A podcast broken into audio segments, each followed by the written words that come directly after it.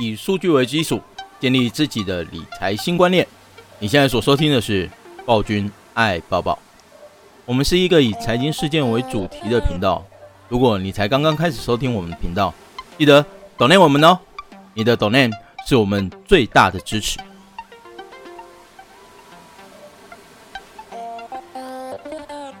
Hello，欢迎收听暴君爱抱抱 Podcast 第二十二集，我是暴君黄一鸣。听说 Apple Car 已经快要问世了，呃，我们现在来讨论一下目前整个汽车产业当中可能的转机跟危机吧。了解了主题之后，让我们 Let's go。二零二零年啊，是一个非常特殊的一年哦，因为今年遇到了新冠肺炎疫情。那也因为新冠肺炎疫情的关系哦，人与人的接触哦，慢慢的距离拉大了。那我们也发现哦，在今年当中啊，禁足令解除之后，其实买车的人数变多喽。从欧洲这边的一个统计啊，发现，在前三季这边哦，电动车的整个销售成长率啊，大概逼近了百分之百哦。那市场当中有非常多的一个理由，但是呢，我想最重要最重要的一个关键。应该是在于欧洲各国的政府哦，提出了一个高额的补贴计划。各位去想一下哦，如果说你今天去买一台电动车，政府愿意补助你三十万的新台币，就蹦姐，你干我熊妹妹，对不对？所以呢，在这里面呢，我们就发现哦，德国真的补助了大概三十万的一个新台币哦。那法国跟意大利这边的补助金额也大概是在二十到二十四万哦。所以啊，在这里面呢，我们就可以发现一件事情哦，欧洲的民众现在透过买电动车的一个成本，其实比买一般我们所看到的燃油车哦还要便宜哦。这样的情况，废话哦，当然我也想要买电动车啊，对不对？好，那既然市场的环境是这样，那我们来想想看哦。从十二月份开始哦，我们陆陆续续会看到一些新闻哦，一直在强调汽车零组件的一个接单状况哦，非常的旺盛哦。目前预估在二零二零年的第二季落底之后呢，第三季就开始翻转向上了。那甚至报纸来说，呃，整个订单的一个能见度哦，有机会到二零二一年的六月哦。但是啊，这里面的话，我们就来想一下哦，是不是真的市场当中，销售量这么好，因为根据啊我们手上的资料，我们可以发现哦，其实在整个汽车的销售过程当中啊，二零一九年整个汽车销售的数量是出现下滑的，主要的原因哦，除了燃油车慢慢要退场以外哦，另外一个就是电动车哦，这个价格还有整个里程数哦，还没有办法到达一般消费者的一个信赖度。所以呢，在燃油车逐步退场而销售量下滑，电动车却没有办法急起直追的一个情况之下，造成啊，二零一九年的一个汽车整整个销售量哦出现了下滑。那二零二零年哦，其实也没有多好。二零二年遇到新冠肺炎疫情嘛，所以在前一二季的时候，呃，整个销售状况是不如理想的，第三季才奋起直追哦。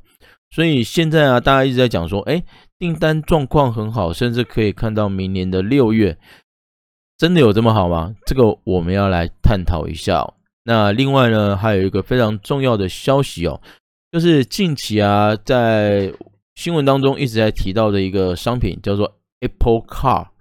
对，苹果要出车喽，苹果要开始卖车喽。那这件事情讲出来的时候，其实造成市场当中比较大的一个轰动哦。因此啊，大家都在讲哦，在台厂这边很多电动车的供应链，尤其是特斯拉的供应链哦，都已经纷纷动起来了。为什么？因为根据苹果的过往经验，它是会提前拉货的。但在这里面的话，我们就看到一个比较好玩的一个现象哦，就是在十二月二十一号的时候，嗯，我们看到的媒体报道，可能在二零二一年的九月份，Apple Car 会有机会做发表。但是短短的时间到了二十三天，呃，十二月二十三号，哦，十二月二十三号的时候，新闻就已经改口转为二零二四年的时候才有机会问世哦。那在今天录影的当天哦，二十八号，郭明錤，也就是哎地表最准的分析师，尤其是苹果的哦，那他在这边的话表示哦，目前其实不太适合买 Apple Car，Apple Car 的相关供应链哦，目前不适合买 Apple Car 的相关供应链哦，理由非常简单哦，就是目前 Apple Car 的话呢，其实竞争力是如何还没有办法判断嘛。那最快最快的话，它评估在二零二五年才有机会问世哦。所以各位你可以发现哦，短短的几天哦，从二十一号到二十八号，短短的几天哦。呃，这台 Apple Car 呢，就从二零二一年的九月，一直延后、延后、延后到二零二五年才有机会问世哦。所以，嗯，我个人认为哦，近期这个新闻哦，炒作的一个氛围可能太重了哦。也因此啊，相关的一个供应链开始动起来的时候，我们可能要考虑一下哦，到底是年底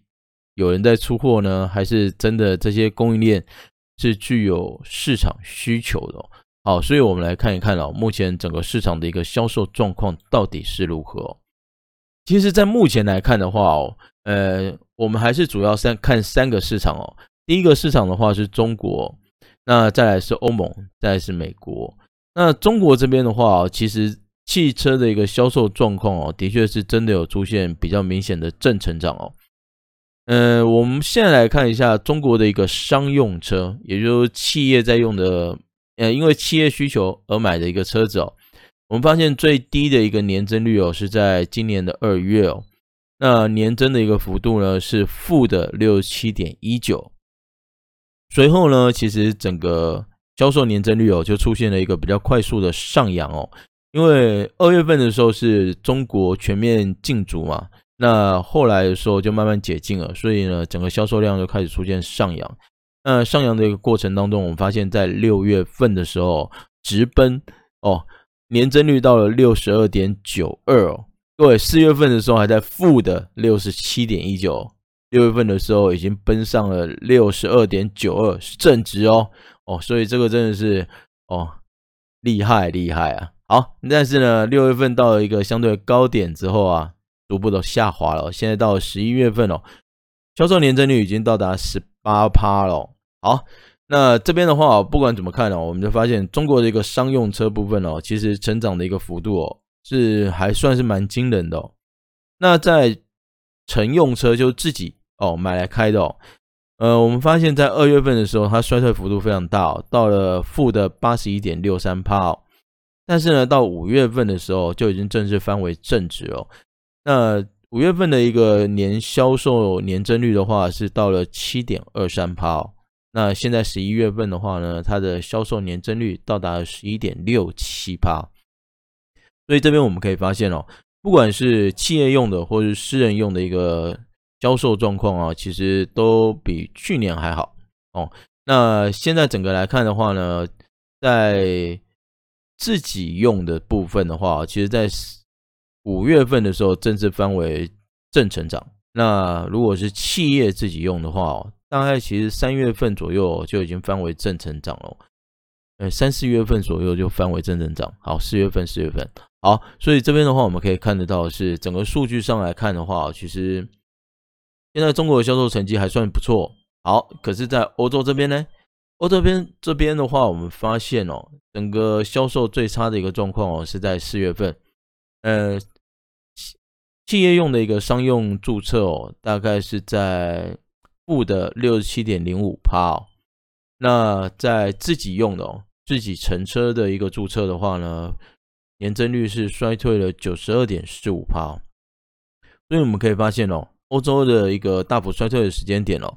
最低点是在四月，那中国是在二月哦。好，那从四月之后呢，欧洲的销售年增率哦，其实就出现了一个明显的一个上升哦。那同样的哦，高点都在九月。哦，九月的时候呢，欧洲这边的商用车年增率到了十三点二九趴，但是呃，那自己私家用的哦，那个年增率到了三点零七趴。但是我们这边可以发现哦，呃，比较可惜的啊，就是在整个的数据哦，到了九月翻正之后啊，其实十月份开始哦，不管是商用或者是私人用的一个。新车购买的一个状况哦，都翻为零值以下，虽然不是非常低哦，但是就翻负哦。那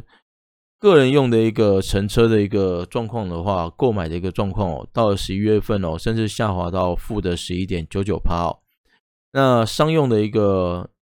年增率的话，在十一月份的话有爬升到零点零六趴。好，那这里面的话应该是跟新冠肺炎的疫情有关啦。到了十一月份的时候，其实欧洲这边哦，疫情又开始加重。那在十一月中以后，其实慢慢的哦。有一些限制限制令又开始发生发动了，所以销售的状况不如预期哦，可能也是情有可原啦。哦。好，但是我们现在来看的话，就是整个的一个年增率啊，销售的一个年增率来看的话，现在除了中国以外哦，欧洲应该是没有办法达到二零一九年的一个水平哦。好，那到了美国这边呢，我们发现哦，美国的话呢，它的销售量最低哦。是在四月份哦，那销售是衰退了四七点二趴哦。十月份的时候走到了最高点哦，还是一样是衰退的哦，是负的三点零六趴哦。那这边的话，到十一月份的话呢，衰退的是八点零七趴。从这边啊相关的数据啊，我们可以发现一件事情哦，中国、欧洲及美国这三个地方哦，其实汽车的一个销售状况，除了中国以外哦，都还没有恢复到过往的一个状况。因此啊，就目前来看哦，整个汽车零件的一个业绩要恢复到过往的一个龙景哦，甚至是呃，让我们觉得说哦，非常惊艳的一个状况哦。其实目前来看哦，仍然有一定的难度哦。好，那在这样的一个环境下，我们也发现一件事情哦。其实啊，中国这边哦，它在二零一二年的时候就已经公布了一个节能与新能源车产业发展规划。那这个发展规划，其实非常重要，它是属于中国新能源车投资的一个框架。那在这个框架确定了之后啊，其实在二零一五年到二零二零年，